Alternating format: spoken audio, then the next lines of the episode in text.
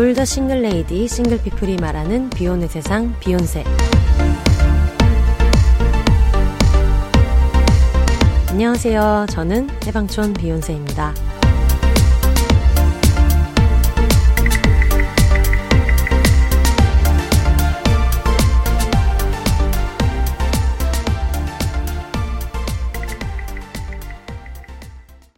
안녕하세요. 해방촌에서 글 쓰고 방송 만들고 있는 해방촌 비욘세입니다.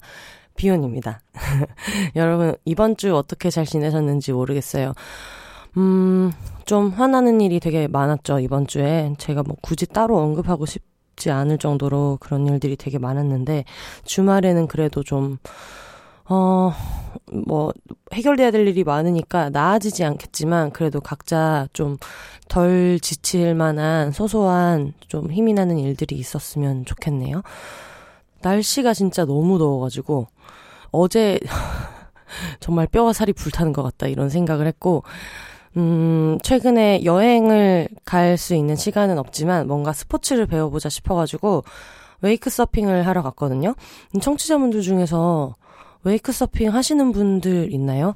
이렇게 조그만한 호수에 배 같은 거 띄워가지고 거기에 보드를 이렇게 쥐고 약간 발라당 반쯤 누웠다가 그 상태에서 이제 배가 출발하면 이렇게 버티다가 물 위에서 그때부터는 서핑을 하는 이런 건데 이게 일어나는 게 진짜 힘든 거예요. 그래서 친구가 일어나는 게 쉽지 않을 거다 얘기는 했는데 30분을 했는데 한 번도 못 일어났어요. 그래가지고 지금 웨이크 서핑을 영업하고 계시는 우리 배짱이님과 어, 해방촌 요정님이 엄청나게 영업을 하고 계시는데, 음, 동네 사람들이 또 조만간에 빨리 다시 가자 그런 얘기를 하고 있고, 람 기자님이랑 저랑 지금 못 일어나고 있습니다. 웨이크 서핑에서 잘 일어나는 팁이 있으신 청취자분들 계시면 꼭 알려주시면 좋을 것 같아요. 근데 좀 같은 배를 친구들이랑 타고 이렇게 다니니까 어 그냥 좋더라고요. 내가 못 일어나고 서핑을 못 해도 친구들이랑 배 타고 다니는 재미가 있어 가지고 혜아 씨도 같이 가고 이랬는데 어 다음에는 음 꼭 일어나서 청취자 여러분 저 웨이크 서핑 직립 보행에 성공했습니다. 이런 얘기를 할 수 있으면 좋을 것 같아요. 오늘 비욘세는 그동안 청취자분들이 보내주셨던 편지들이 메일이 있어서 그런 얘기를 좀 진득하게 나눠보면 좋을 것 같아요. 그래서 오늘은 메일을 보내주신 청취자분들이 게스트나 마찬가지라고 생각을 해주시고 함께 들어보면 좋을 것 같습니다. 먼저 프리나프리 발간하고 계시고 어 큰일은 여자가 해야지 팟캐스트 진행하고 계시는 아수라님이 사연을 보내주셨어요. 전에 예전에 보내주셨던 사연인데 어, 주제가 안 맞아가지고 제가 잠깐 묵혀놓고 있다가 이게 묵혀놓게 된 이유는 동네 자랑 에피소드를 들으시고 듣고 나서 우리 동네 자랑을 해줘가지고. 근데 제주도에 사셨었거든요. 그래서 제주도 얘기를 해주시다 보니까 이걸 꼭 넣고 싶은 거예요. 너무 이렇게 서울 위주로 사연이 많이 온 게 조금 아쉬웠던 마음이 있어서, 그러니까 서울 위주로 사연이 많이 온 게 아쉬웠던 게 아니라 그만큼의 어떤 서울 바깥의 지역을 소개하지 못한 게 너무 아쉽더라고요. 안 그래도 다들 서울공화국인데. 그래서 제주도의 소개를 보내주신 아수라님의 사연 지금부터 읽어드릴게요. 안녕하세요, 비욘세님. 오늘은 팟캐스트 비욘세 구독자로 사연을 보냅니다. 크크. 이번 동네 소개편을 들으면서 왜 또 미리 메일을 보내지 않았는가. 안타까워하며 언젠가 소개될 때를 대비하여 동네 추천을 하려고 합니다. 매회 코너 속의 코너로 동네 소개 어때요? 꺄하하. 어, 여러분 프리나프리 잡지나 그리고 큰일은 여자가 해야지를 들어보시면 아시겠지만 굉장히 짜임새 있는 구성이에요. 저처럼 아이 좋은 게 좋은 거지 이러면서 만들지 않거든요. 그래서 그 여러 가지 코너들이 있어요. 그래가지고 제가 말씀드렸잖아요. 큰일은 여자가 해야지 만드시는 두 분이 엄청난 하드워커라고 말씀드렸는데 이 와중에도 또 남의 프로 구성을 짜주는 고마운 사람. 이 얘기를 듣고 나니까 간간히 올 때마다 소개를 하면 좋겠다는 생각이 들어서 여러분들 비온이 혼자 살기 좋은 동네들 앞으로도 많이 알려주시면 감사하겠습니다. 제가 소개할 동네는 제주시 아라동이에요. 아라동은 제주 중산간에 있는 마을이에요. 중산간은 해안가와 한라산 정상 사이로 사실 습한 해안가에 비해 덜 습하고 시원해 살기에 더 쾌적한 면이 있어요. 아라동은 제주시청에서 버스를 타고 다섯 정거장 정도 올라오면 있는 동네입니다. 분위기는 마치 별내 신도시 혹은 원흥 삼송지구와 같은 신도시 같아요. 셋 다 모르겠는 거죠. 제가 셋 다 안 살아봐가지고 잘 모르겠어. 개발된 지 얼마 되지 않아 신축 빌라도 많고 아이파크와 스위첸 아파트가 있는 동네입니다. 제가 이걸 약간 유추하기로는 저희 언니네 동네랑 비슷하지 않을까? 저희 언니네 동네가 어, 신축 아파트들은 있는데 동네 자체는 아직 약간 허허벌판 같은 데도 있고 이제 막 개발되고 있는 신도시 느낌이거든요. 그래서 빌라들도 이제 막 생겨나고 있고 좀 그런 느낌인 것 같아요. 어, 틀리면 알려주세요. 아라동은 남쪽으로 한라산이 시원하게 보이고 북쪽으로 저 멀리 바다가 보이는 동네입니다. 산지천이라는 건천이 있어요. 건천, 물이 흐르지 않는 천인데요. 제주의 천은 대체로 물이 없어요. 비가 많이 오면 그제서야 물이 흐르죠라는 오 신기한 정보를 알려주셨어요. 그렇구나. 가운데 산이 있어가지고 이렇게 나오자마자 쫙쫙 빠져서 그런 걸까요? 여러분 제가 참고로 어떤 지리, 지역, 어, 이런 거에 엄청나게 취약합니다. 옛날에 대학교 때, 어, 캥 작가님이랑 스페인 여행을 할 때, 우리 어디 어디 갈 거야 했더니, 뭐, 마드리드, 바르셀로나, 뭐, 리스본, 파리, 막 이렇게 갈 거라고 해가지고, 바르셀로나까지 카운트를 해서 총 5개국을 가는 거네, 라고 크게 얘기하면서, 바르셀로나는 나라 이름이잖아, 라고 했다가, 어, 킹 작가님이 닥치라고. 저를 되게 부끄러워했던 과거가 있는데 하여튼 앞으로도 느끼실 수 있을 거예요. 저는 지형 그리고 약간 지도, 지리 이런 거에 엄청나게 취약합니다. 주변으로 신축 빌라가 들어서 있어요. 그리고 한쪽에는 아직도 돌담이 남아 있어서 고즈넉한 제주 분위기도 만끽할 수 있죠. 맛있는 브런치 카페, 디저트 카페, 프랜차이즈 카페가 고루고루 있어요. 특히 제주의 스타벅스로 불리는 프랜차이즈 카페 에이바우트. 오, 이런 게 있구나.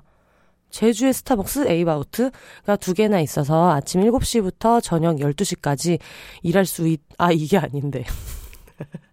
이분 항상 이런 식입니다. 이런, 이분은 항상 이런 식이에요. 모든 게 약간 일로 점철돼 있고. 아무튼 예쁜 카페와 일하기 좋은 카페가 모두 있어서 취사 선택이 가능하다는 말을 하고 싶었어요. 저는 아라 1동 스위첸 아파트 근처에 살았었는데요. 근처에 맛집과 술집도 적절히 있답니다. 칼국수 맛집, 오, 맛있겠어. 저 어젯밤에 술 먹어가지고. 돈가스 맛집, French bistro. 정말 맛있는 파스타와 크림 브릴레를 팔아요. 가 있고요. 24시간 순두부집도 있어서 혼술하기에 조, 아, 아무튼 맛집도 취사 선택이 가능하다고 말하고 싶었어요. 하하하.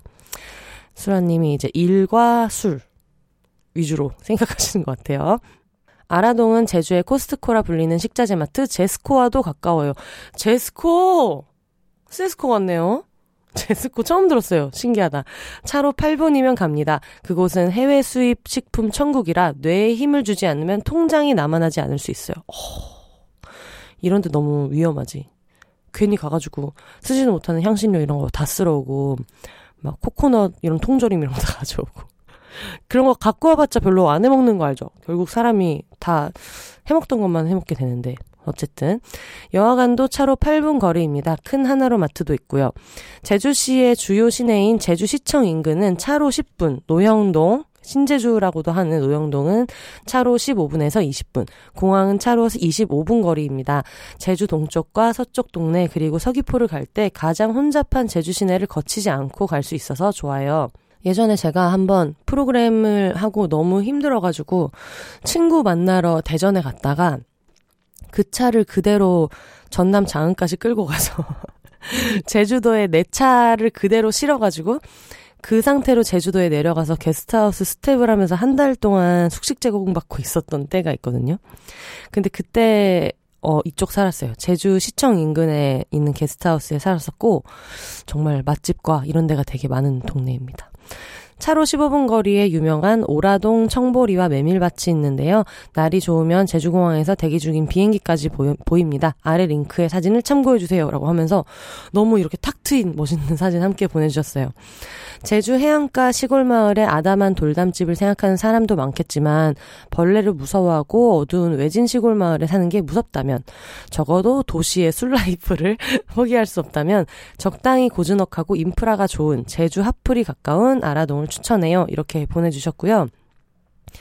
제가 이 얘기를 보고 그 수라님이 기혼자이시기 때문에 비혼 1인 가구가 살기도 혹시 괜찮은지 추가로 여쭤봤어요. 그랬더니 이제 뇌일을 추가로 보내주셨습니다. 아라동은 제주시청 인근, 제주 원도심, 신제주가 멀지 않아서 사람들과 만나기 편한 동네예요. 제주시청과 아라동 사이에 이도 이동이라는 것도 있는데 이것도 원룸 빌라촌이고 아라동도 원룸 빌라촌이라 싱글이 많이 살아요. 이도 이동은 맛집도 많고요. 제주에 내려와 자영업을 하는 분들은 대체로 구자읍이나 애월 등 외곽에 많이 계신데요. 어, 그렇구나.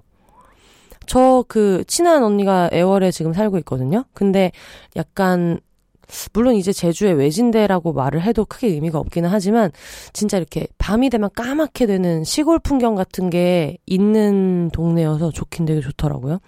제주에서 나고 자란 청년, 프리랜서나 직장인들이 이도 이동과 아라, 아라동에 많이 살아요. 사실 저는 너무 가까운 동네 커뮤니티는 부담스러워서 적당한 거리를 두고 사는 걸 선호해요. 그래서 아라동에 살 때 비용 커뮤니티나 싱글 커뮤니티를 본 적은 없어요. 라고 하시지만 오늘이죠. 7월 10일 제주도에서 프리랜서 모임을 약간 소규모로 조금 조그맣게 주최하고 계신 걸로 알고 있어요. 약간 어 노는 커뮤니티는 부담스럽지만 나랑 비슷하게 일은, 일하는 프리랜서 커뮤니티는 또 만나고 싶어 하시는 수라님의 특징을 여러분 여기서 보실 수 있고요. 그러나 싱글 인구가 많고 근처에 필라테스, 요가 등 운동센터도 많고 진짜 중요하죠. 이런 운동센터 있는 거. 편의시설과 카페도 있고, 아, coworking space도 있어요. 그래서 아라 동네에서 생활에 필요한 모든 것을 해결할 수 있어서 저처럼 집순이라면 너무나 좋은 동네이지 않을까. 커뮤니티 모임을 만들기에도 인구 밀도가 꽤 있어서 수월하고요. 제주의 인구가 생각보다 적어서 사실 외진 곳에서 사람들을 커뮤니티화 하기에 쉽지는 않답니다. 그리고 관광객이 오는 동네가 아니고 카페나 식당도 동네 장사여서 자주 다니다 보면 인사도 하고 친해지기 좋아요. 저도 아라동 살 때 집 근처 무아시스라는 카페를 자주 갔는데 정말 귀여운 비숑과 함께 여자분과 남자분이 같이 운영하는 곳이었어요. 부부인지 파트너인지 남매인지 몰라서 이렇게 써옵니다. PC하려고 애쓴다. 저희 큰이는 여자가 해야지 녹음할 때도 얘기했는데 우리끼리 맨날 막 검열하면서 여자분이랑 남자분이 있다고 해서 그거를 약간 헤테로 부부라고 생각하는 건 너무 편협한 생각이야. 우리끼리 뇌 힘주느라 말하기 피곤해 죽겠다 이런 얘기를 했는데 어 수라님은 메일을 쓰실 때도 이렇게 세심하게 적어주셨고요. 어, 언젠가부터 제가 주문하기 전에 제 취향의 음료를 준비해 주시고 파운드 케이크도 개꿀 맛이었는데 잘 있죠 사장님 아라동에 가시면 무아시스 추천해요. 아 그리고 제주도에 고산리라는 마을이 있어요. 제주 서쪽 해가 가장 늦게 지는 동네로 도로명 주소가 노을 해안로로 시작하는 아주 예쁜 동네랍니다. 어 너무 친절하지 않아요? 그쵸? 이거 고산리라고 하면 엄청 넓은 면적으로 나올 텐데 도로명 주소를 노을 해안로로 찾으면 된다. 이런 것도 알려주시고 이곳에는 무명서점이 있고요. 아, 무명서점. 카페 다금 바리스타. 봐. 카페 다금 바리스타라는 카페와 스콘과 쿠키가 유명한 카페도 있고요. 최근에는 여성 전용 바 수월도 생겼는데 스지 조림과 고사리 파스타, 갓 잡은 고등어 파스타도 일품입니다. 오! 너무 맛있겠다. 고사리 파스타도 그런데 저는 고등어 파스타가 맛있겠네요. 이런 거 제가 너무 좋아해가지고. 여성 전용 술집이라는 것이 너무 매력적이지 않나요? 고산리에도 싱글 여성들이 있어서 그 안에서 커뮤니티도 만들어지는 것 같더라고요. 한두 줄 더 써달라고 하셨는데 또 한없이 길게 메일을 보냅니다. 제가 too much 글러라고 글을 그렇게 길게 했어. 비혼세 이번 화도 너무 기대됩니다. 히히 하고 보내주셨어요. 이다혜 드림. 아, 또 요거는, 어, 본명으로 되게 여러 가지 자아가 있으셔가지고 이다의 프리낫프리 편집장님께서 보내드렸습니다. 프리낫프리 3월호를 기다리고 있어요. 여러분 프리나프리 그 뉴스레터에도 프리랜서한테 너무 도움되는 것들이 많아서 어, 한번 구독해보시라는 말씀을 드리고 싶습니다. 음, 너무 감사합니다. 비혼세님 안녕하세요. 우리 동네 자랑할 때 인스타 DM 보내본 적은 있는데 메일은 처음입니다. 제가 처음 작가님을 알게 된 건 올해 1월 샌프란시스코에서였어요. 부모님 두 분 중 한 분과 단 둘이 아니면 남동생까지 넷이서 여행을 다녀본 적은 있어도 부모님과 저 이렇게 셋 여행은 처음이었는데요. 아빠 또는 엄마와 1대1 아니면 가족 4명 전체가 모여있을 때와는 가족 역할이 완전히 다르더라고요. 엄마, 아빠, 저 이렇게 셋이 있어 본 적이 별로 없으니 그 속에서의 각자의 역할이나 흐름이 삐걱대는 느낌이었어요. 어느 날 밤 부모님과 여행하는 게 좋으면서도 너무 힘들고 화가 나면서도 돌아서서 후회하고 그런 감정의 롤러코스터를 견디다 못해 구글에 검색을 하기 시작했어요. 아, 그러니까 이게 여행에 이미 가서 엄마 아빠 옆방에서 자고 있는데 너무 힘들다 하면서 구글에 검색을 시작했다고. 부모님 여행 분노, 부모님 여행 대처, 부모님 여행 싸움. 아니 이걸 왜 여행 가서. 그렇게 저는 작가님 블로그를 발견합니다. 당시 이미 책이 출간된 이유라 그 걸어서 한 장 속으로라는 책 얘기를 하시는 것 같아요. 대부분의 에피소드들은 비공개 처리가 되어 있었는데도 공개된 글 몇 개를 보면서 아, 나만 이런 게 아니구나. 나 불효녀 아니구나. 다 이렇게 어려운 거구나. 정말 큰 위로를 받았고 부모님과 여행할 때 명심할 사항들 배꼽을 잡고 웃으면서 봤어요. 그렇게 내 기분의 보편성을 인정받고 나니까 엄마 아빠를 대할 때도 더 너그러워지고 무엇보다 제 자신에게 그리고 상황에 너그러워지더라고요. 우리가 일상에서 흔히 볼 수 있는 적당히 착하고 적당히 부족한 아주 평범한 사람들을 아주 따뜻하고 유쾌한 시선으로 잡아내고 특별하게 그려내는 능력이 참 탁월하다고 생각해요.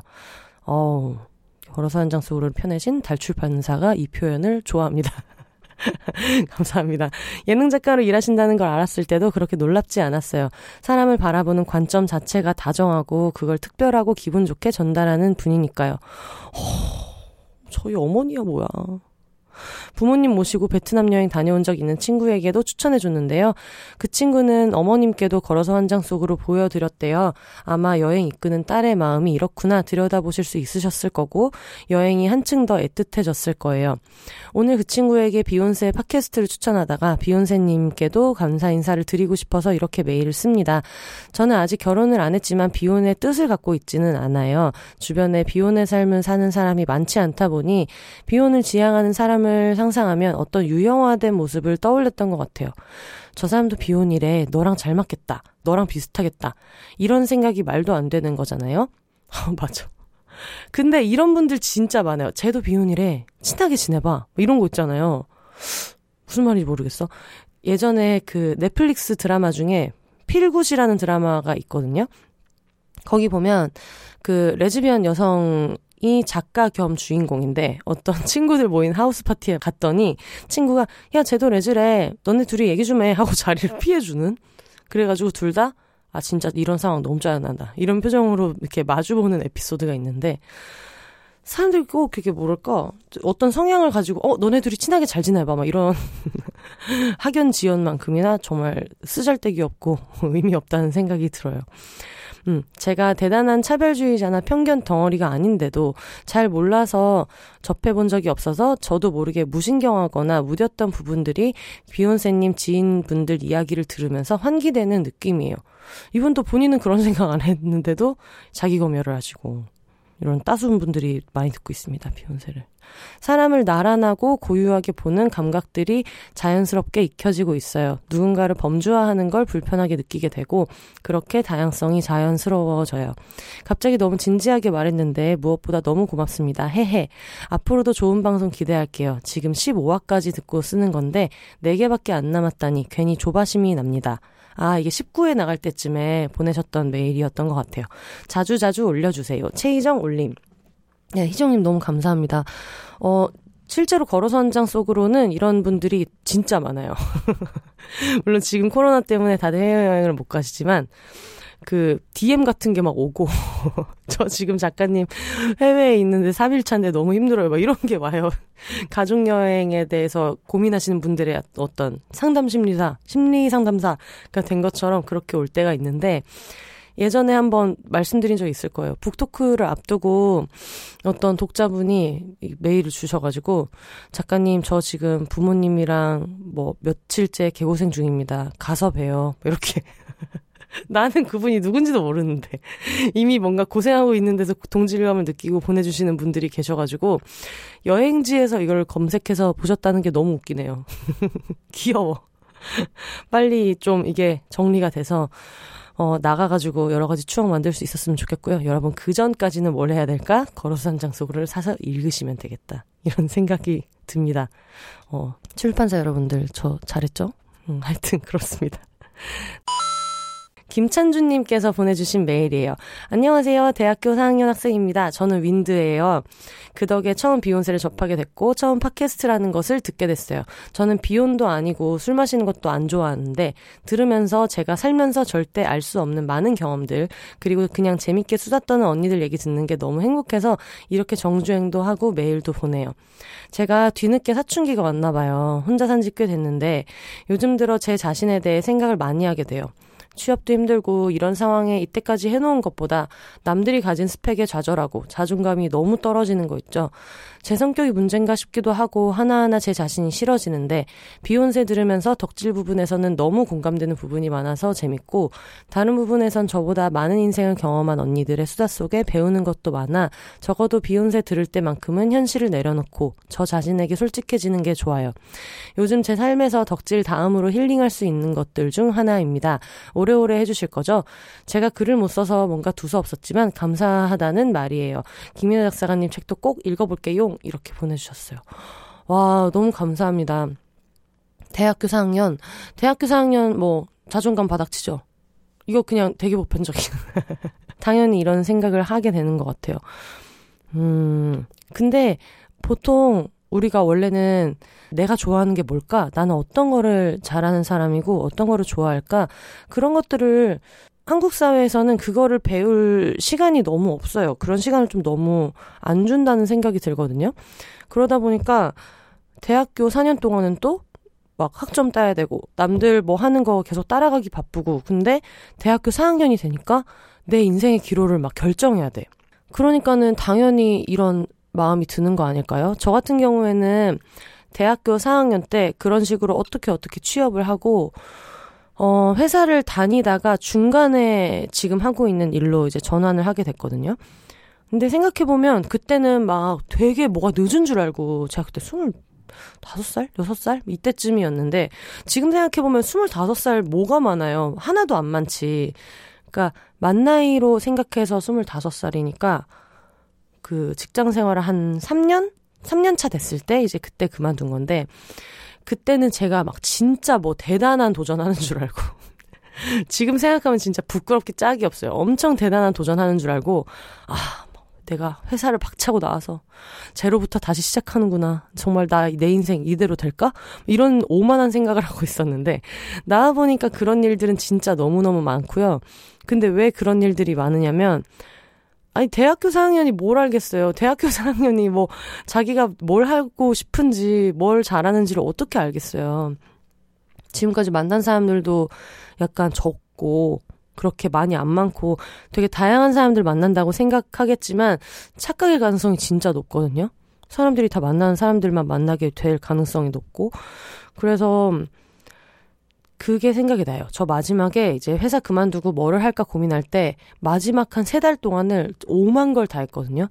기타 배우러 막 갑자기 다니고 말도 안 되게 스페인어 학원도 막 다니고 그리고 그 당시에 캥 작가님이 먼저 방송 작가로 일하실 때라 캥 작가님 일하는 데를 가서 언니가 일하는 걸 좀 지켜보고 근데 그때 언니가 제일 연차가 낮은 작가고 막 잠 밤도 못밤 밤에 잠도 못 자고 왔다 갔다 하면서 일을 해서 되게 피곤한 상태였는데 너무 좀 행복해 보이는 거예요. 좋아 보이고. 지금 생각해보면 진짜 세상 잡일을 하고 있었거든요, 언니는. 근데 그걸 보면서도 너무 좋아 보이고, 밝아 보이고, 이런 걸 보면서, 어, 나도 저런 걸 하고 싶다. 마음이 들어가지고, 그때 직업을 전환하고, 퇴직금 돈 다 까먹고, 술 먹으러 다니고, 그러면서 그냥 있는 돈 다 털어먹고, 열심히 살아보자 하면서 어 부모님 집에서 운이 진짜 좋았죠. 같이 빌붙어서 살 부모님 집이 있었으니까 그렇게 살았던 기억이 나는데 뭐 그런 의미로 대학교 4학년 때는 당연히 제 자신에 대한 생각을 많이 하게 된다 이런 얘기 해주셨는데 당연히 내 자신에 대해서 나도 너무 모르겠어서 혼란스러운 게 맞고요. 그냥 되게 자연스러운 거고, 어, 해놓은 게 없는 것 같다. 그런 느낌을 가질 수밖에 없는 것 같아요. 그리고 특히 요즘은 스펙에서 해야 되는 게 너무 많으니까, 음, 이런 고민이 드는 게 너무 당연하지 않나? 이런 생각이 되게 많이 들고, 왜 그럴 때가 진짜 좀 위험한 것 같아요. 이런 게 길어지면 문제를 다 내 안에서 찾게 되거든요. 저 어제 만난 친구랑도 내가 그런 상태라고 얘기하기도 했고 상대방의 상태에 대해서도 그런 얘기를 많이 했는데 너무 좀 자존감이 떨어진 상태에서 계속 오래 있고 나한테서 문제를 많이 찾으면 그게 진짜 되게 괴로워요. 그래서 어떤 때는 그걸 내 안에서 해결하기가 어려우니까 다른 사람들을 막 괜히 찾아가고 나랑 비슷한 고민하는 친구들 찾아가고 얘기를 많이 하고 그런 것들이 진짜 중요한 것 같아서 일단 의미 없는 위로나 좀 섣부르게 다 지나간다 이런 식의 알맹이 없는 얘기를 하고 싶지는 않지만 당연한 거라고 생각이 들어요. 절대 혼자 겪고 있는 게 아니기 때문에 그런 친구들을 많이 찾아서 좀 연대하면서 지내시면 도움이 조금이라도 되지 않을까 싶은 생각이 들고 어쨌든 그 덕질에 대해서 되게 사소하게 생각하시는 분들이 있는데 덕질을 하다가 비욘세를 접해서 여러 사는 사람들 얘기도 듣고 지금 여기까지 와서 사연도 보내고 자기 이야기를 하고 있잖아요. 분명히 좀 티가 나지 않겠지만 조금씩 어떤 식으로든 이렇게 자기 생각이나 세계가 조금씩 조금씩 열리거든요. 분명히 넓어지고 있어요. 어제보다는 뭔가 다른 게 있고 그러니까 사람들이 이런 뭐 덕질이나 팟캐스트 듣는 거나 이런 거를 좀 사소하게 생각하시는 분들도 있지만 진로 설정을 하거나 내가 하고 싶은 직무를 찾을 때 어떤 식으로든 내 취향이 무조건 도움이 돼요. 내 취향을 발견하는 게. 그래서 이렇게 어떤 뭐랄까 메일도 쓰고 이렇게 정성을 쏟는 마음 같은 거를 분명히 나도 어떤 방향을 가지고 조금씩 달라지고 있다 같은 걸 좀 봐주시면 어떨까 그런 생각이 들고 어, 어제도 했던 얘기인데 이런 느낌이 들 때 나를 좀 분리해서 생각해 보는 것도 좋은 것 같아요. 나랑 같은 상황에 있는 친구를 내가 위로해주면 나는 나한테 어떤 말을 해줄까?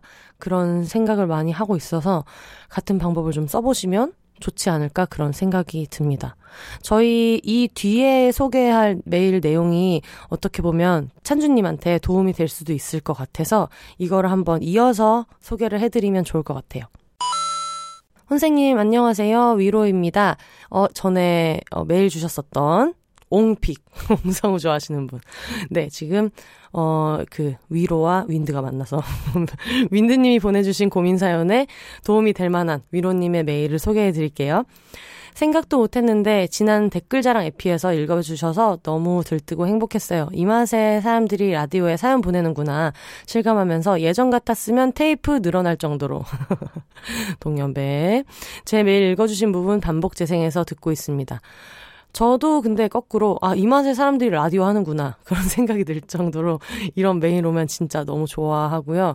지금도 메일 보내시는 분들 아실걸요? 보내면 어, 한 4초 만에 수신 확인이 됩니다. 비욘세 검색을 어, 매 4분마다 하고 4초 만에 메일 확인을 메일을 읽는 네, 그런 진행자와 함께 하고 있습니다. 자존감 떨어질 때 어떻게 하나요? 예, 의견 드려도 되나 싶어서 또 메일을 보내드려요. 저는 진짜 자존감 높은 걸로는 어디 가서 뒤지지 않는 자기애와 자존감이 굉장히 높은 사람이라서 떨어질 때 어떻게 해야 하는지에 대해 생각해 본 적이 거의 없긴 한데요. 오. 음. 근데 이게 어, 상관이 있는지 모르겠지만, 저는 푸드 때 옹성우 씨를 보면서 좀 그런 생각을 했습니다.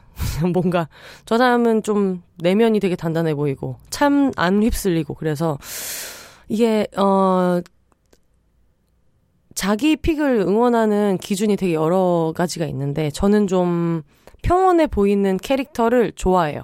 친구들을 그렇게 보지는 않아요. 친구들은 되게 여러 가지 모습을 갖고 있는 친구들이 되게 다양한데, 그냥 TV를 볼 때 약간 그냥 되게 평온해 보이고 그래 그래 뭐 얘들아 열심히 하자 막 이런 이런 느낌이 보이는 친구들을 좋아하는데 그래서 옹픽이었나 싶기도 하고 참고로 시즌 1 때는 비슷한 이유로 세정 씨를 좋아했습니다. 세정 씨가 마지막에 어 마지막 순발시 끝나고 울 때 누구보다 같이 찡해가지고, 아유, 저걸 또 얼마나 마인드 컨트롤을 열심히 했을까. 그런 생각을 했던 기억이 나는데, 또 이렇게 얘기가 열심히 샜네요. 반대로 나는 왜 자존감이 높을까에 대해 생각해 봤어요. 그랬더니 세 가지의 결론이 나오더라고요. 이걸 자존감 높이는 방법에 도입해보면 좋지 않을까 싶습니다. 제가 이거를 읽고 자존감이 되게 높은 편이라고 말씀하셨는데, 제가 자존감이 낮을 때 도움이 됐던 팁이랑 되게 많이 비슷해요. 그래가지고 이걸 꼭 소개해 드릴게요. 드려야겠다. 자존감이 높은 분이 사연을 보냈다고 해서 절대로 좀 결이 다른 도움이 안 되는 내용이 아니구나 싶어서 이거를 소개를 해드리려고 합니다. 1. 나를 사랑해주는 사람과 함께 있기. 보이지 않는 나를 위한 사랑을 인식하기. 혼세님이 말씀하신 것과 결이 같은 이야기인데요. 저는 부모님의 사랑이 저를 이런 사람으로 만들어준데 공헌한 바가 조금 더 큰 것 같아요. 저는 운 좋게도 크게 아프신 곳 없는 부모님과 함께 살며 두 분께 늘 사랑을 듬뿍 받고 있기에 제가 따로 노력하지 않아도 나는 언제나 누군가에게 소중한 사람이고 사랑받을 수 있는 존재구나를 실감하는데요. 이게 굉장히 중요한 것 같아요. 그리고 이게 나중에 뒤에도 위로님이 말씀하셨는데 이게 태어나서 처음 만날 수 있는 게 부모님이어서 이때 만나면 정말 운이 좋지만 나중에 성장하고 나서 이런 식으로 맺게 되는 관계들이 있거든요. 내 부모님보다도 더 나를 좀 예뻐해주는 사람들이 분명히 있어요. 그래서 이게 꼭 약간 뭐랄까, 가족에 국한되는 이야기라기보다는 진짜 제목에 써주신 대로, 그러니까 지금도 가족에 한정해서 써주신 게 아니기 때문에 나를 사랑해주는 사람이랑 함께 있기. 이거는 진짜 중요한 것 같아요. 꼭 부모님 얘기가 아니어도 상관없다는 얘기를 왜 꼭 하고 싶냐면, 그게 좀 프레임이 되는 경우도 있다는 생각이 요즘에는 들어요. 어떤 뭐, 가정교육, 가정환경, 이런 데서 사랑을 받아본 사람이 줄줄 줄 안다. 이런 것들이 어떻게 보면 또 다른 개인의 노력으로 할 수 없는 거에 대해서 사람들이 좀 스펙처럼 매기는 경향이 있지 않나 싶어서 그걸 항상 좀 고민하고 있는데 위로님도 뒤에 내용을 보시면 같은 결로 얘기를 해주셨어요. 이게 지금 꼭 가족이어야 된다라는 얘기가 아니라는 거를. 어, 아, 먹을 거 없네 하고 닫을 때마저 반찬이 세네 개씩은 있는 냉장고, 곰팡이 없이 유지되는 화장실, 떨어질 일 없이 적당히 채워져 있는 수건, 죽지 않고 잘 자라는 베란다의 식물들, 까끌까끌한 먼지가 밟히지 않는 신발장, 집안 곳곳에 가족들을 위해 투입된 누군가의 노동을 순간순간 깨달을 때마다 나는 참 극진하고 과분한 사랑을 받고 있는 존재임을 느끼고 되새겨요. 아, 이게 1인 가구가 안 되는 건 좀 아쉽네요. 친구들이랑 같이 살고 있는 서로에 대한 예의를 지키면서 어, 집을 예쁘게 꾸려나가고 있는 사람들이나 아니면 같이 살고 있는 커플이나 이런 분들한테는 좀 적용이 되는 얘기겠네요. 그러니 나를 사랑해주는 친구나 지인들을 만나지 못하는 상황이라면 집에 나를 위해 티나지 않는 노동력을 베풀고 있는 사람들의 마음을 생각해보면 자존감을 올리는데 조금 도움이 될 것 같아요. 물론 조심스러운 의견이기는 합니다. 어, 좋은 부모를 만나는 게 좋은 친구만큼이나 만나기 어려울 수 있기 때문에요. 라고 주셨어요. 결이 같은 것 같아요. 같이 사는 친구들도 그렇고, 이게 꼭 집이 아니라도 누군가를 만났을 때 좋은 말을 그대로 듣는 것도 있지만 이 친구가 나를 위해서 해주지 않는 보이지 않는 배려 뭐 약속 장소를 정하는 과정이라든가 아니면 메뉴를 정할 때나 말할 때 제스처나 식당에 갔을 때 어, 너 안쪽에 먼저 앉아 이렇게 보여주는 것들이나 그런 것들 속에서 좀 사랑받고 있다는 거를 좀 찾아보는 재미 이런 거는 많이 있을 것 같다는 생각이 드네요. 2. 블로그나 트위터의 글쓰기. 글쓰기의 순기능을 너무 믿어요. 생각을 글로 풀어내는 과정에서 나의 감정이나 상태를 파악하고 정리할 수 있고 그 시간들이 쌓이면 자연스레 내가 어떨 때 행복하고 슬픈지 알 수 있게 돼서 자존감이 떨어졌을 때 나를 좀 더 빨리 행복하고 충만한 상태로 돌릴 수 있는 것 같아요. 글을 쓰는 동안 내 안에서 무너졌던 뭔가가 다시 세워지고 풀어지는 경험도 할 수 있고요. 그리고 혼자 쓰는 일기장도 좋지만 누군가와 의견을 나눌 수 있는 블로그나 트위터, 브런치 같은 글 기반 플랫폼을 이용하는 게 자존감의 회복에 더 도움을 준다고 하는 이유는 나의 생각과 취향을 표현함으로써 나와 비슷한 사람을 주변에 모이게 해두는 게 중요한 것 같고요. 내 주변에 모여든 나와 비슷한 사람들은 내가 힘들 때 내가 그러하든 상대방에게 온 마음을 다해 위로를 건넬 수 있다고 믿어요. 저 역시 블로그를 하면서 이런 경험을 많이 했는데요. 자기가 힘든 상황일 때 자신에겐 힘내라고 해줄 수 없어도 힘들어하는 남을 보고는 기꺼이 힘내라고 해줄 수 있는 것 같아요. 서로 정돈된 언어로 주고받는 따뜻하고 정다운 위로의 말들은 서로를 충분히 배부르고 자존감이 회복되도록 만들어줄 수 있어요. 물론 그 말들을 쓰면서 자기 자신 역시도 위로받고 상대방의 반응에 또 한 번 마음 따뜻해지기도 하고요. 그러니 많은 분들이 글을 쓰셨으면 좋겠어요. 자신의 계정을 만들고 표현하는 게 부담스럽다면 저처럼 응원하는 사람에게 메일을 보내는 것도 도움이 될 것 같다는 생각이 문득 드네요. 허... 그러면서 지금 메일을 보내는 거 아니야. 진짜 저는 비욘세 안 했으면 저도 이걸 어떻게 어 버텼을까? 이런 생각을 요즘에 되게 많이 하고 있습니다. 3번 돈을 벌 수 있는 노동하기. 돈을 버는 일도 굉장히 중요하다고 생각해요. 저는 대학 졸업하기 전 학기부터 취업을 해서 이직하는 4개월을 쉰 것 외에는 언제나 노동자로 회사에 소속되어 파워 일개미로 일하고 있는데요. 근데 저는 이게 찬주님이 지금 느끼고 있는 마음고생의 어떤 일부가 이게 있다는 생각도 들어요. 이게 꼭 돈을 꼭 벌어야 하는 건 아니지만 뭐 부부로 사는 분들 중에서는 이게 경제 공동체인 경우가 많잖아요. 그러니까 내 배우자가 혼자 벌고 있고 나는 어떤 집안을 운영을 한다면 사실 이거는 경제 활동에 이렇게 같이 귀속되는 거기 때문에 내 덕분에 제가 나가서 일해서 돈 벌어오는 거기 때문에 어, 전업주부나 이런 거에 대해서 해당하는 얘기는 아닌 것 같고, 근데 내가 그냥 1인 가구고 혼자 살고 있는데 돈을 안 번다. 라고 했을 때는, 어, 이게 진짜 이 돈을 버는 감각이 없을 때 느껴지는 좀 어떤 힘든 마음 같은 게 있어요. 왜냐면 저도 코로나 실업 비슷하게 몇 달을 쉬어본 적이 있는데, 그때 느꼈던 감정도 좀 비슷했던 것 같고, 그리고 문제는 지금 찬주님은 대학교 4학년이잖아요. 대학교 4학년이면 어떤 기분이 드냐면 취업을 하는 게 내 약간 존재의 이유인 것 같아. 대학교 4학년 때는. 취업을 못하면 나라는 존재 자체가 쓸모가 없나 이런 생각이 들 수 있으니까 당연히 취업을 향해서 달려가겠지만 이 하루하루가 내가 뭔가 아침에 일어나서 어딘가로 출근할 곳이 없고 이런 하루에 대해서 좀 많이 의미부여를 하게 되는 것 같아요. 그래서 돈을 벌 수 있는 노동이 중요하다라는 위로님의 말씀은 어떻게 보면 그렇기 때문에 찬주님이 갖고 있는 마음고생 같은 거를 좀, 음, 대리 체험할 수 있는, 엿볼 수 있는, 좀 추측할 수 있는 부분인 것 같아가지고 진짜 공감이 많이 됩니다. 물론 회사가 자존감을 떨어지게 만드는 경우도 있을 수 있겠지만, 아, 너무 많죠. 내가 스스로 뭔가를 해서 돈을 번다는 느낌은 어쨌든 자기 효능감을 확실하게 느낄 수 있게 하는 것 같아요. 그리고 내 수중에 누군가의 눈치를 보지 않고 너무 오래 고민하지 않고 지를 수 있는 시발 비용이 시발 비용이 있는 것과 없는 것은 마음의 여유와 행복감, 자존감에 굉장한 차이를 줄 거라고 생각돼요. 이게 실제로 그러니까 왜 그냥 집 앞에 나가서 할 수 있는 내 전공이랑 전혀 상관없는 단순한 어떤 일이라도 뭐든 시작하는 게 정서적으로 도움이 된다고 하시는 분들도 되게 많이 있으시더라고요. 예전에 어떤 방송에서도 되게 유명한 분이 그런 식으로 카페에서 알바를 하면서 이런 작은 노동의 가치 같은 걸 느끼고 내가 오늘 하루 1인분의 쓸모가 있는 사람이라고 느끼는 게 어, 힘든 시절을 지나는데 진짜 도움이 많이 됐다. 그런 얘기를 해주셨던 걸 들었던 기억이 나네요. 어, 저는 늘 돈을 벌었고 모아놓은 돈이 있었기에 나를 위해서도 남을 위해서도 원하면 경험적 소비나 물질적 소비를 할 수 있었고 이 사실은 실제로 돈을 쓰지 않아도 마음을 여유롭게 만들어주고 저절로 자존감을 올려주었던 것 같아요. 제 생각을 정리해서 다 쓰고 보니 제가 좋아하는 책의 구절이 떠오르네요. 혼사님께도 공유 드려요. 자기만의 방, 버지니아 울프. 여러분은 사소한 주제든 거창한 주제든 주저하지 않고 모든 종류의 책을 쓰라고 부탁하고 싶습니다.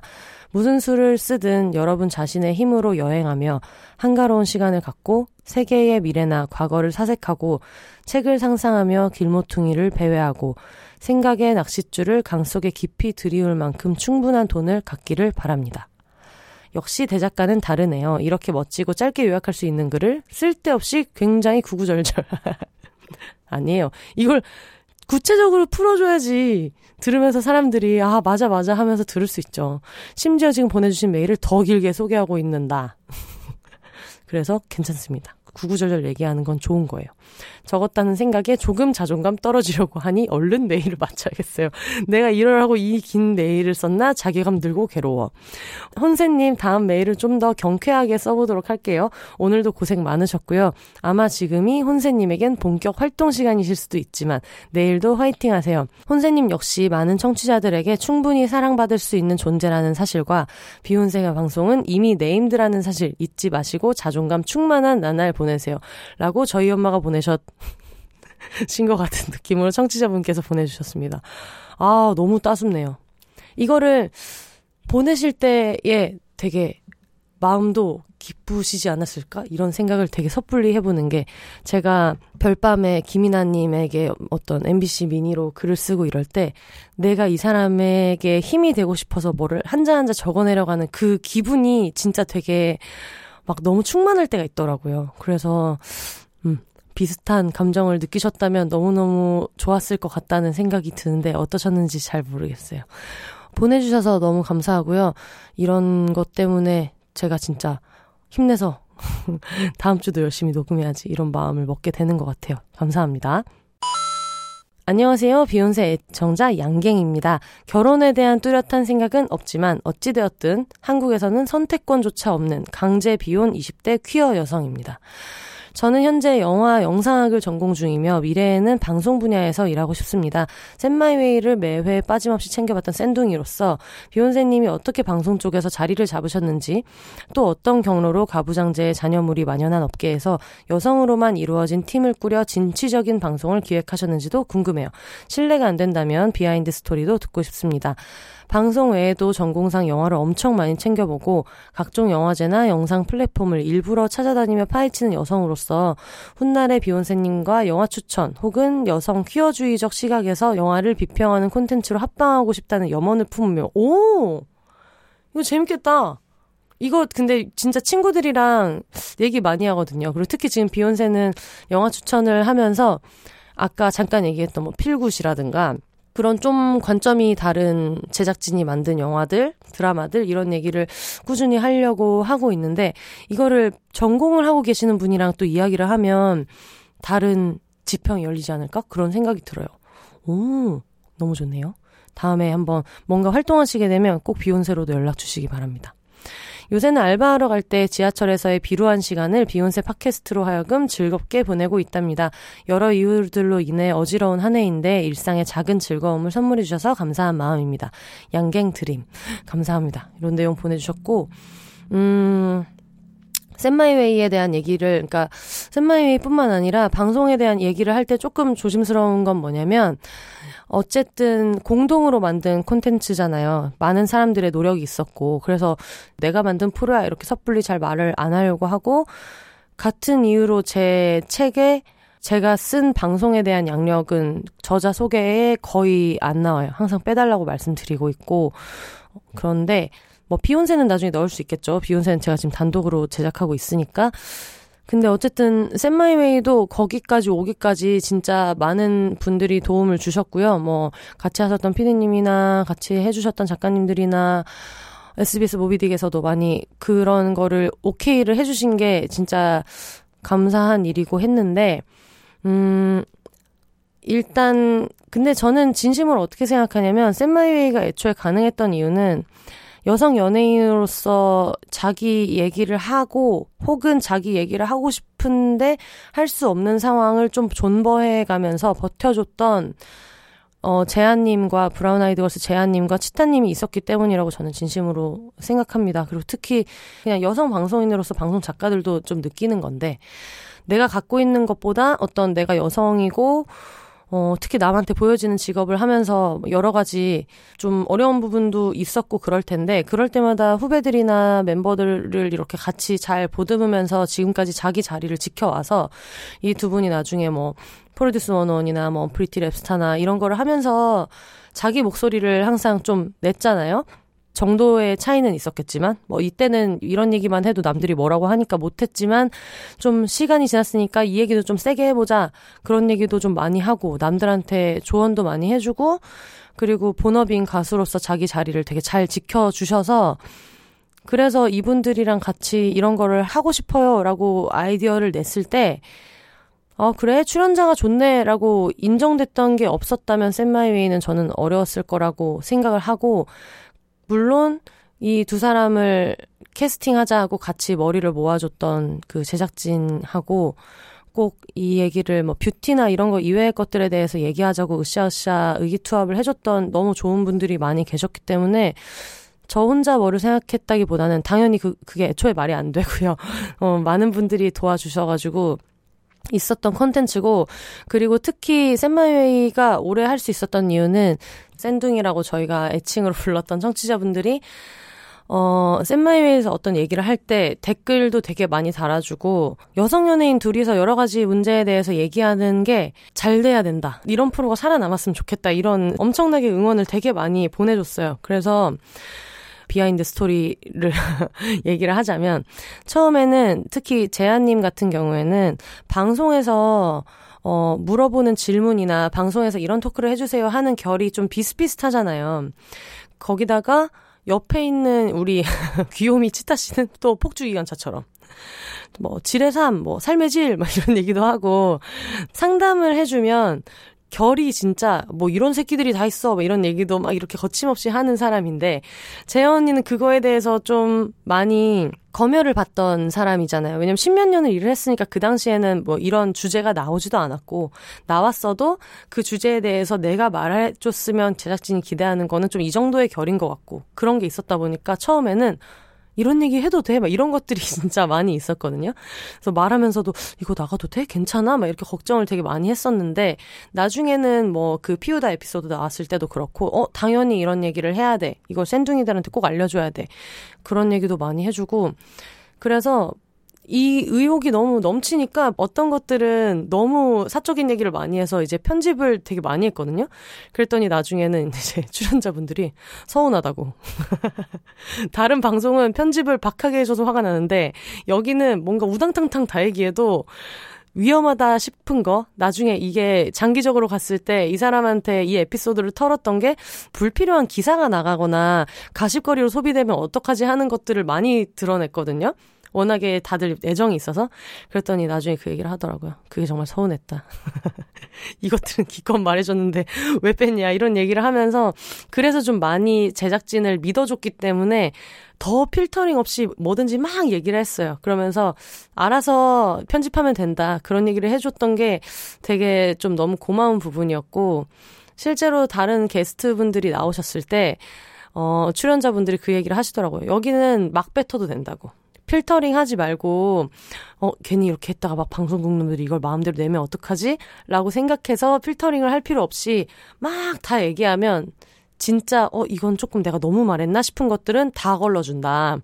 약간 여성 연예인에 대한 진짜 어떤 사랑과 애정이 있었어 가지고 그런 프로그램이었어서 저도 되게 제작하면서 좋았던 기억이 있고요. 근데 어 요즘에 최근에 되게 많이 느끼고 친구들도 많이 얘기하는 거는 이게 어쨌든 이 바닥에서 버텨야 나한테 어떤 프로그램을 할 기회가 오는 거고 내 목소리를 낼 기회가 오는 건데 그래서 가끔은 어 내가 너무 부당한 걸 받거나 결이 맞지 않는 일을 해야 되거나 할 때가 꾸준히 있었거든요. 근데 어떤 판에서는 진짜 버티는 것 그 자체가 뭔가 다음을 도모할 수 있는 기회가 되는 것 같기도 하고, 그리고, 어, 특히 여성 방송인들은 그런 경우가 진짜 많고, 오히려 이 안에서 일을 해보니까 여성 연예인이나 여성 방송인한테 더 관대해지게 된 것 같아요. 어떻게든 버티고 있는 사람들에 대해서 좀, 음, 함부로 말하지 않아야겠다. 이 사람이 갖고 있었던 막 히스토리나 양력이나 이런 거를 보면서, 음, 생존이 중요하기도 하고, 내가 A라는 거를 견뎌내야 B를 할 수 있는 기회가 오기도 하고 그런 게 이쪽 일이니까 아마 느끼시는 분들이 되게 많으실 것 같아요. 이게 꼭 방송에 국한된 문제가 아니라 예전에 제가 일을 할 때도 음 친한 차장님이 이제 여자분이신데 회사에 차장까지 올라간 여성분들이 그렇게 막 엄청 많지는 않았어요.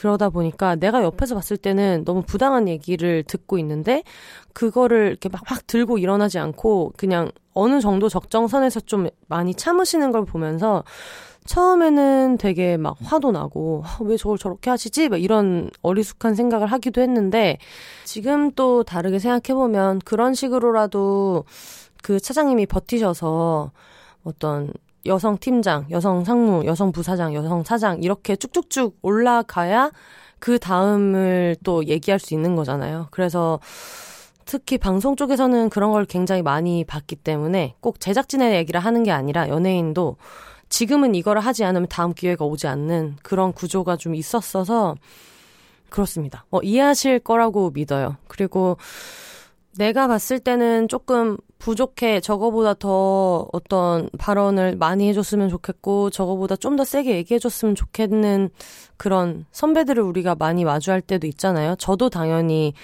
어, 아직도 그런 선배 중에 한 명이기도 할 테고, 이제 그런데, 자기가 부당한 거를 알면서도 거기서 어떻게든 자기 자리를 지켜서 그만큼의 자기 룸을 만들어 놓고 위로 올라가는 사람들도 진짜 너무 중요한 거 아닌가 싶은 생각이 되게 많이 들어요. 그래서 아마 나중에 이제 영상 일을 하신다고 하니까 갈등이 되는 순간이 올 거라고 생각해요. 저도 항상 그런 거를 갈등하고 앞으로도 아마 많이 갈등을 하게 될 테고 여러 가지 프로젝트를 하면서 근데 그 과정에서 너무 나를 좀 미워하고 내가 한심해 별로야 내가 왜 좀 더 뭐 세게 말하지 못했을까 이거를 막 검열하다가 내가 나가 떨어지면 후배들한테 그 다음은 없다는 생각을 꼭 하셨으면 좋겠어요. 그래서 제작이나 특히 뭐 콘텐츠를 만들거나 할 때 어느 순간 타협해야 되는 때가 올 때 타협해주지 않는 사람들에게 우리는 다 빚이 있죠. 빚이 있는데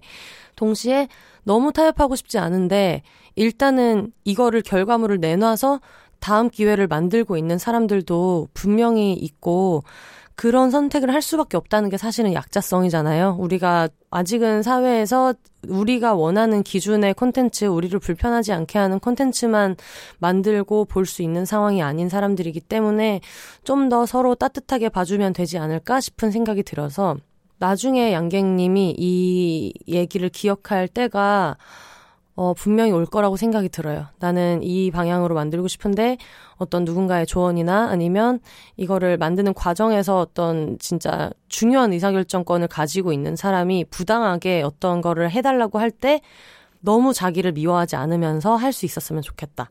물론 자기가 하고 싶은 얘기를 하고 싶어서 일을 하고 계시다고 생각을 하기 때문에 필요한 주장이라면 고집하세요. 이런 얘기는 제가 굳이 하지 않아도 될 것 같아서 그냥 비슷한 일을 먼저 해봤던 입장에서 어, 제가 느꼈던 그 시절에 저한테 하고 싶은 얘기를 꼰대같이 길게 열심히 해보았습니다. 여러분 꼭 영상이나 이런 게 아니더라도 회사 생활 할 때도 한 번씩 그렇게 해보셨으면 좋겠어요. 우리는 우리를 항상 구여워해야 하지 않겠어? 우리가 고생하는 거를 좀 알아주고 우리의 멋짐을 스스로 알아주고 그러면서 일을 해야 되는 것 같아요. 저는 지금 심리 상담을 좀 오래 쉬고 있다가 이번 주 일요일부터 이제 다시 받게 됐는데 뭐 특별히 엄청 거대한 이유가 있어서는 아니고 이제 예전에 봤던 거를 바빠서 잠시 못 봤다가 저도 이제 막 감정이 요동치고 이러는 것들이 있어서 다시 상담을 이제 받게 됐는데 이게 너무 웃긴 게 상담을 신청해놨어요. 신청을 해놓고 한 달 정도 이제 대기를 하다가 상담 그 시간이 나서 이제 일요일에 들어가는데 이게 오케이가 되는 순간 갑자기 내놈 괜찮은 것 같은 거예요. 어? 괜찮은데? 그냥 나 혼자 잘 이겨낼 수 있을 것 같은데? 이런 생각이 드는 거예요. 그래서 막 호들갑을 떨다가, 음, 취소할까? 막 이런 생각을 하다가, 그날 저녁에 바로, 아, 안 된다. 아, 나 힘들구나. 이런 생각이 들어서, 나중에 이제 좀 일을 하고, 특히 뭐 프리랜서로 일하시든, 뭐 뭘로 일하시든 간에, 음, 특히 이런 뭐를 만들어내는, 제작하는 거를 하시는 분들은 이런 도움을 받는 것도 진짜 중요하다 그런 생각이 들고 제가 한번 뭐 글로도 그런 일을 쓴 적이 있었는데 프리랜서 입장에서 저는 저의 고용주이기 때문에 내가 나에게 업계 최고의 대우를 해줘야 한다 이 생각을 하면서 음, 비싸지만 심리상담 예약을 한 게 있어요. 아, 내가 너무 쪼들리고 대충대충 그냥 가성비 좋게 살고 싶다 이런 생각이 들 때 어, 나를 고용하는 나라는 사람을 굴려서 먹고 사는 사장으로서의 내 자아를 나중에 꼭 만들어 보시기 바랍니다. 그래서 맛있는 걸 사준다든가 아니면 너무 힘들면은 좀 내려놓기도 한다든가 아니면 너 지금 이거 못 버티고 안 버티고 많이 나가잖아? 나중에 진짜 후회해. 뭐 그런 동기부여를 줄 수도 있고 아니면은 돈이 진짜 없잖니. 지금 이러고 나가봐라, 나중에 또. 카드 값을 보면서 얼마나 그, 이 순간 후회할 거야. 이렇게 말하는 나도 있을 것 같아서 그거를 사장님으로서의 나, 나를 고용하는 고용주로서 혹은 직장 선배로서의 나를 항상 만들어 놓으시고 위에서 이렇게 내려다보면서 그때 그때 좀 잘 운영해 가면서 하면 좋을 것 같아요. 이거는 조언이라기보다는 제가 최근에 저에게 하고 있는 다짐이고 어제 만났던 그 작가 선배님을 한번 만났는데 그분한테도 그분도 약간 그런 비슷한 시기를 지나고 있어가지고 그런 얘기를 좀 많이 나누면서 했었어서 그냥 이런 생각을 하고 뭐 요렇게 지내고 있습니다. 이런 취지로 말씀을 드렸습니다. 오늘 청취자분들이 보내주셨던 여러 가지 메일을 소개를 해봤어요. 되게 결이 다르고 각자의 이야기가 되게 많이 있지만 어쨌든 공통적으로 너무 애정이 느껴져서 저는 너무 좋았고요. 보내주신 모든 분들 감사하고, 그리고 여기까지 들어주신 분들도 감사하고, 메일을 보낼 용기나 아니면 메일을 보낼 만큼의 생활에서의 막 에너지도 너무 부족하고, 너무 힘들고, 피곤하고, 그런 분들도 분명히 있을 거라고 생각이 드는데, 어쨌든 이거를 들으면서 같이 응원해주고 싶은 마음은 우리가 굳이 말로 하지 않아도 전달받을 수 있는 것들이 있으니까 차마 메일을 쓰지 못할 정도로 어떤 아직 여유를 찾지 못했지만 언제 한번 써봐야지 하시는 분들은 음, 좀 더 건강해지는 시기가 오는 대로 저희 공식 이메일로 비욘세즈 골뱅이 gmail.com b-h-o-n-s-e-s 골뱅이 gmail.com으로 메일을 보내주세요. 어, 사연도 좋고요. 그리고 어떤 이야기를 하고 싶다. 그런 것들도 좋을 것 같고, 오늘 보내주셨던 동네 소개랑 뭐 자존감 떨어지면 어떻게 하나요에 대한 답변 같이 예전에 했던 에피소드 중에, 어, 저 이런 것도 있는데, 이것도 같이 얘기하면 좋겠어요 하고 보내주셔도 좋고, 아니면 양객님처럼 궁금하신 부분들을 좀 보내주셔도 좋을 것 같고, 그렇습니다. 음, 주말에 비가 온다 그래가지고, 되게 다들 꿀꿀한 기분이 더 꿀꿀해지시면 어쩌나 하는 걱정이 많이 들어요. 지금 금요일 오전인데 좀 어제까지 너무 힘든 뉴스를 많이 듣고 있기 때문에 다들 좀 지치실 것 같은데 너무 힘들면은 좀 잠깐 내려놓기도 하고 너무 모든 거에 막 다 달려가서 청원도 해야 되고 공유도 해야 되고 항의도 해야 되고 해야 되는 게 너무 많아서 다들 너무 피곤하실 수 있을 것 같은데 아까 직업에 대해서 얘기했던 거랑 마찬가지로 내가 살아남는 게 항상 먼저입니다. 먼저라고 생각해요. 우리가 잘 살아남아야 다음을 얘기할 수 있고 그러니까 어, 어떤 과정에서든 너무 자기를 나를 미워하지 마시고 분명히 나아질 거라고 믿고 할 수 있는 일을 좀 하면서 잘 다독이고 지냈으면 좋겠어요. 저희 다음 주에는 아마 캥 작가님이랑 망한연애 이야기 같이 하게 될 것 같아요. 캥 작가님 스케줄 때문에 조금 미뤄지기는 했는데, 뭐 저의 스케줄도 있었고, 근데 여러 가지 망한 이야기를 좀 들어보려고 하니깐요. 여러 가지 사연 많이 보내주시면 감사하겠습니다. 그럼 올더 싱글레이디 싱글피플이 말하는 비오는 세상 비욘세 오늘은 여기까지 이야기 마무리할게요. 저희 다음 주에 다시 찾아오겠습니다. 여러분 혼자 사세요. 안녕.